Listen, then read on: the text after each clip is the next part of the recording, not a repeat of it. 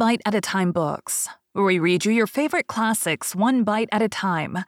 My name is Bree Carlile, and I love to read, and wanted to share my passion with listeners like you.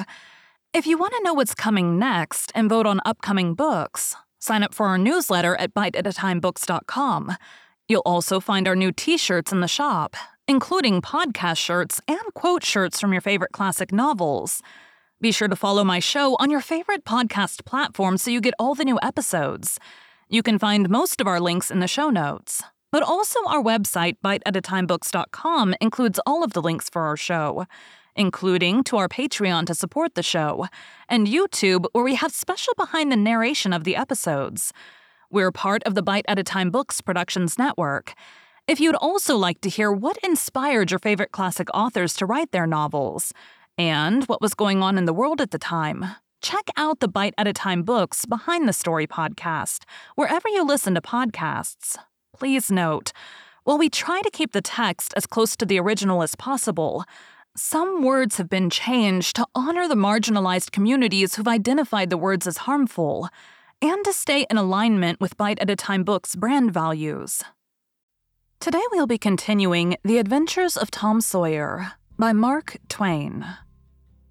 Chapter 3 Tom presented himself before Aunt Polly, who was sitting by an open window in a pleasant rearward apartment, which was bedroom, breakfast room, dining room, and library combined.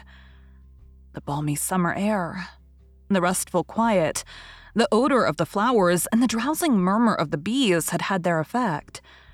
And she was nodding over her knitting, for she had no company but the cat, and it was asleep in her lap. Her spectacles were propped up on her gray head for safety.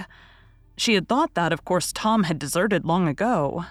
And she wondered at seeing him place himself in her power again in this intrepid way. He said, Mayn't I go and play now, Aunt? What? Already? How much have you done? It's all done, Aunt. Tom, don't lie to me. I can't bear it. I ain't, Aunt. It is all done. Aunt Polly placed small trust in such evidence. She went out to see for herself, and she would have been content to find 20% of Tom's statement true. When she found the entire fence whitewashed, and not only whitewashed, but elaborately coated and recoated, and even a streak added to the ground, her astonishment was almost unspeakable. She said, Well, I never. There's no getting round it. You can work when you're a mind to, Tom and then she diluted the compliment by adding, But it's powerful seldom you're a mind to, I'm bound to say. Well, go long and play, but mind you get back sometime in a week or I'll tan you. She was so overcome by the splendor of his achievement that she took him into the closet and selected a choice apple and delivered it to him, along with an improving lecture upon the added value and flavor a treat took to itself when it came without sin through virtuous effort. And while she closed with a happy scriptural flourish, he hooked a donut. Then he skipped out and saw Sid just starting up the outside stairway that led to the back rooms on the second floor. Clots were handy, and the air was full of them in a twinkling. They raged around Sid like a hailstorm, and before Aunt Polly could collect her surprised faculties and sally to the rescue, six or seven clods had taken personal effect, and Tom was over the fence and gone. There was a gate. But as a general thing, he was too crowded for time to make use of it. His soul was at peace now that he had settled with Sid for calling attention to his black thread and getting him into trouble. Tom skirted the block and came round into a muddy alley that led by the back of his aunt's cow stable. He presently got safely beyond the reach of capture and punishment and hastened toward the public square of the village where two military companies of boys had met for conflict, according to previous appointment. Tom was general of one of these armies, Joe Harper, a bosom friend, general of the other. These two great commanders did not condescend to fight in person, that being better suited to the still smaller fry, but sat together on an eminence and conducted the field operations by orders delivered through aides de camp. Tom's army won a great victory after a long and hard fought battle. Then the dead were counted, Prisoners exchanged, the terms of the next disagreement agreed upon, and the day for the necessary battle appointed, after which the armies fell into line and marched away, and Tom turned homeward alone. As he was passing by the house where Jeff Thatcher lived, he saw a new girl in the garden. A lovely blue eyed creature with yellow hair plaited in two long tails, white summer frock, and embroidered pantalettes. The fresh crowned hero fell without firing a shot. A certain Amy Lawrence vanished out of his heart and left not even a memory of herself behind. He had thought he loved her to distraction. He had regarded his passion as adoration, and behold, it was only a poor little evanescent partiality. He had been months winning her. She had confessed hardly a week ago. He had been the happiest and the proudest boy in the world only seven short days. And here, in one instant of time, she had gone out of his heart like a casual stranger whose visit is done. He worshipped the new angel with furtive eye till he saw that she had discovered him. Then he pretended he did not know she was present and began to show off in all sorts of absurd, boyish ways in order to win her admiration. He kept up this grotesque foolishness for some time. But by and by, while he was in the midst of some dangerous gymnastic performances, he glanced aside and saw that the little girl was wending her way toward the house. Tom came up to the fence and leaned on it, grieving and hoping she would tarry yet a while longer. She halted a moment on the steps, and then moved toward the door. Tom heaved a great sigh as she put her foot on the threshold. But his face lit up right away, for she tossed a pansy over the fence a moment before she disappeared.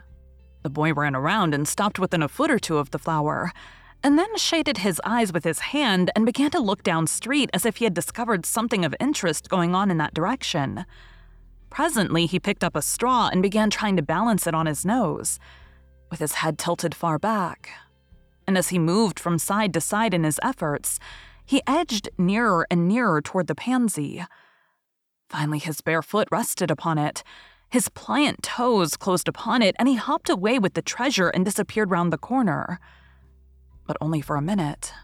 Only while he could button the flower inside his jacket next his heart or next to stomach, possibly, for he was not much posted in anatomy and not hypercritical anyway.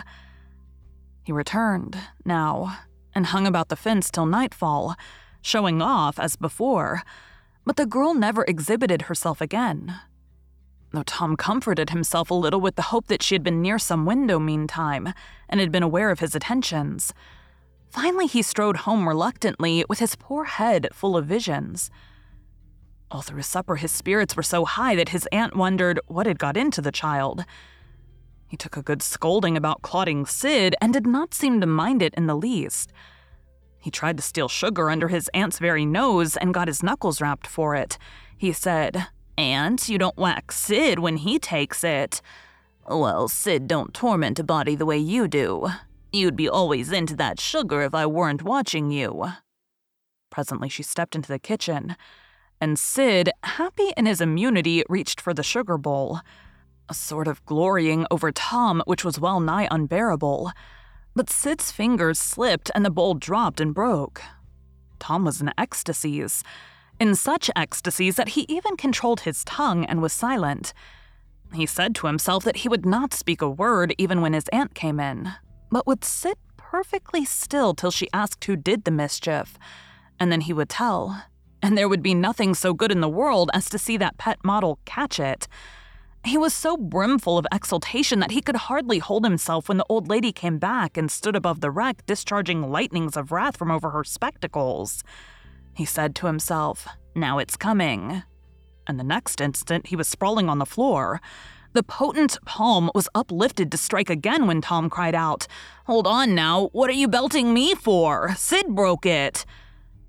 Aunt Polly paused, perplexed, and Tom looked for healing pity, but when she got her tongue again, she only said. Well, you didn't get a lick amiss, I reckon. You been into some other audacious mischief when I wasn't around, like enough. Then her conscience reproached her, and she yearned to say something kind and loving. But she judged that this would be construed into a confession that she'd been in the wrong, and discipline forbade that. So she kept silent and went about her affairs with a troubled heart. Tom sulked in a corner and exalted his woes. He knew that in her heart his aunt was on her knees to him, and he was morosely gratified by the consciousness of it. He would hang out no signals. He would take notice of none. He knew that a yearning glance fell upon him now and then, through a film of tears, but he refused recognition of it. He pictured himself lying sick unto death and his aunt bending over him, beseeching one little forgiving word.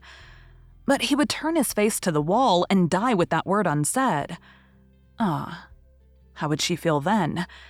And he pictured himself brought home from the river dead, with his curls all wet and his sore heart at rest. How she would throw herself upon him, and how her tears would fall like rain.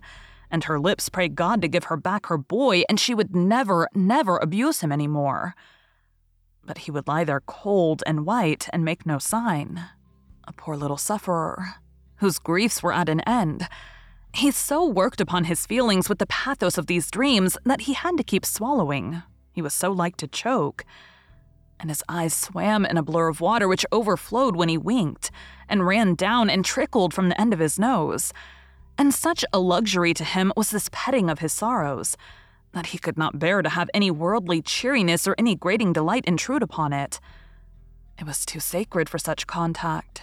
And so, presently, when his cousin Mary danced in, all alive with the joy of seeing home again after an age long visit of one week to the country, he got up and moved in clouds and darkness out at one door as she brought song and sunshine in the other.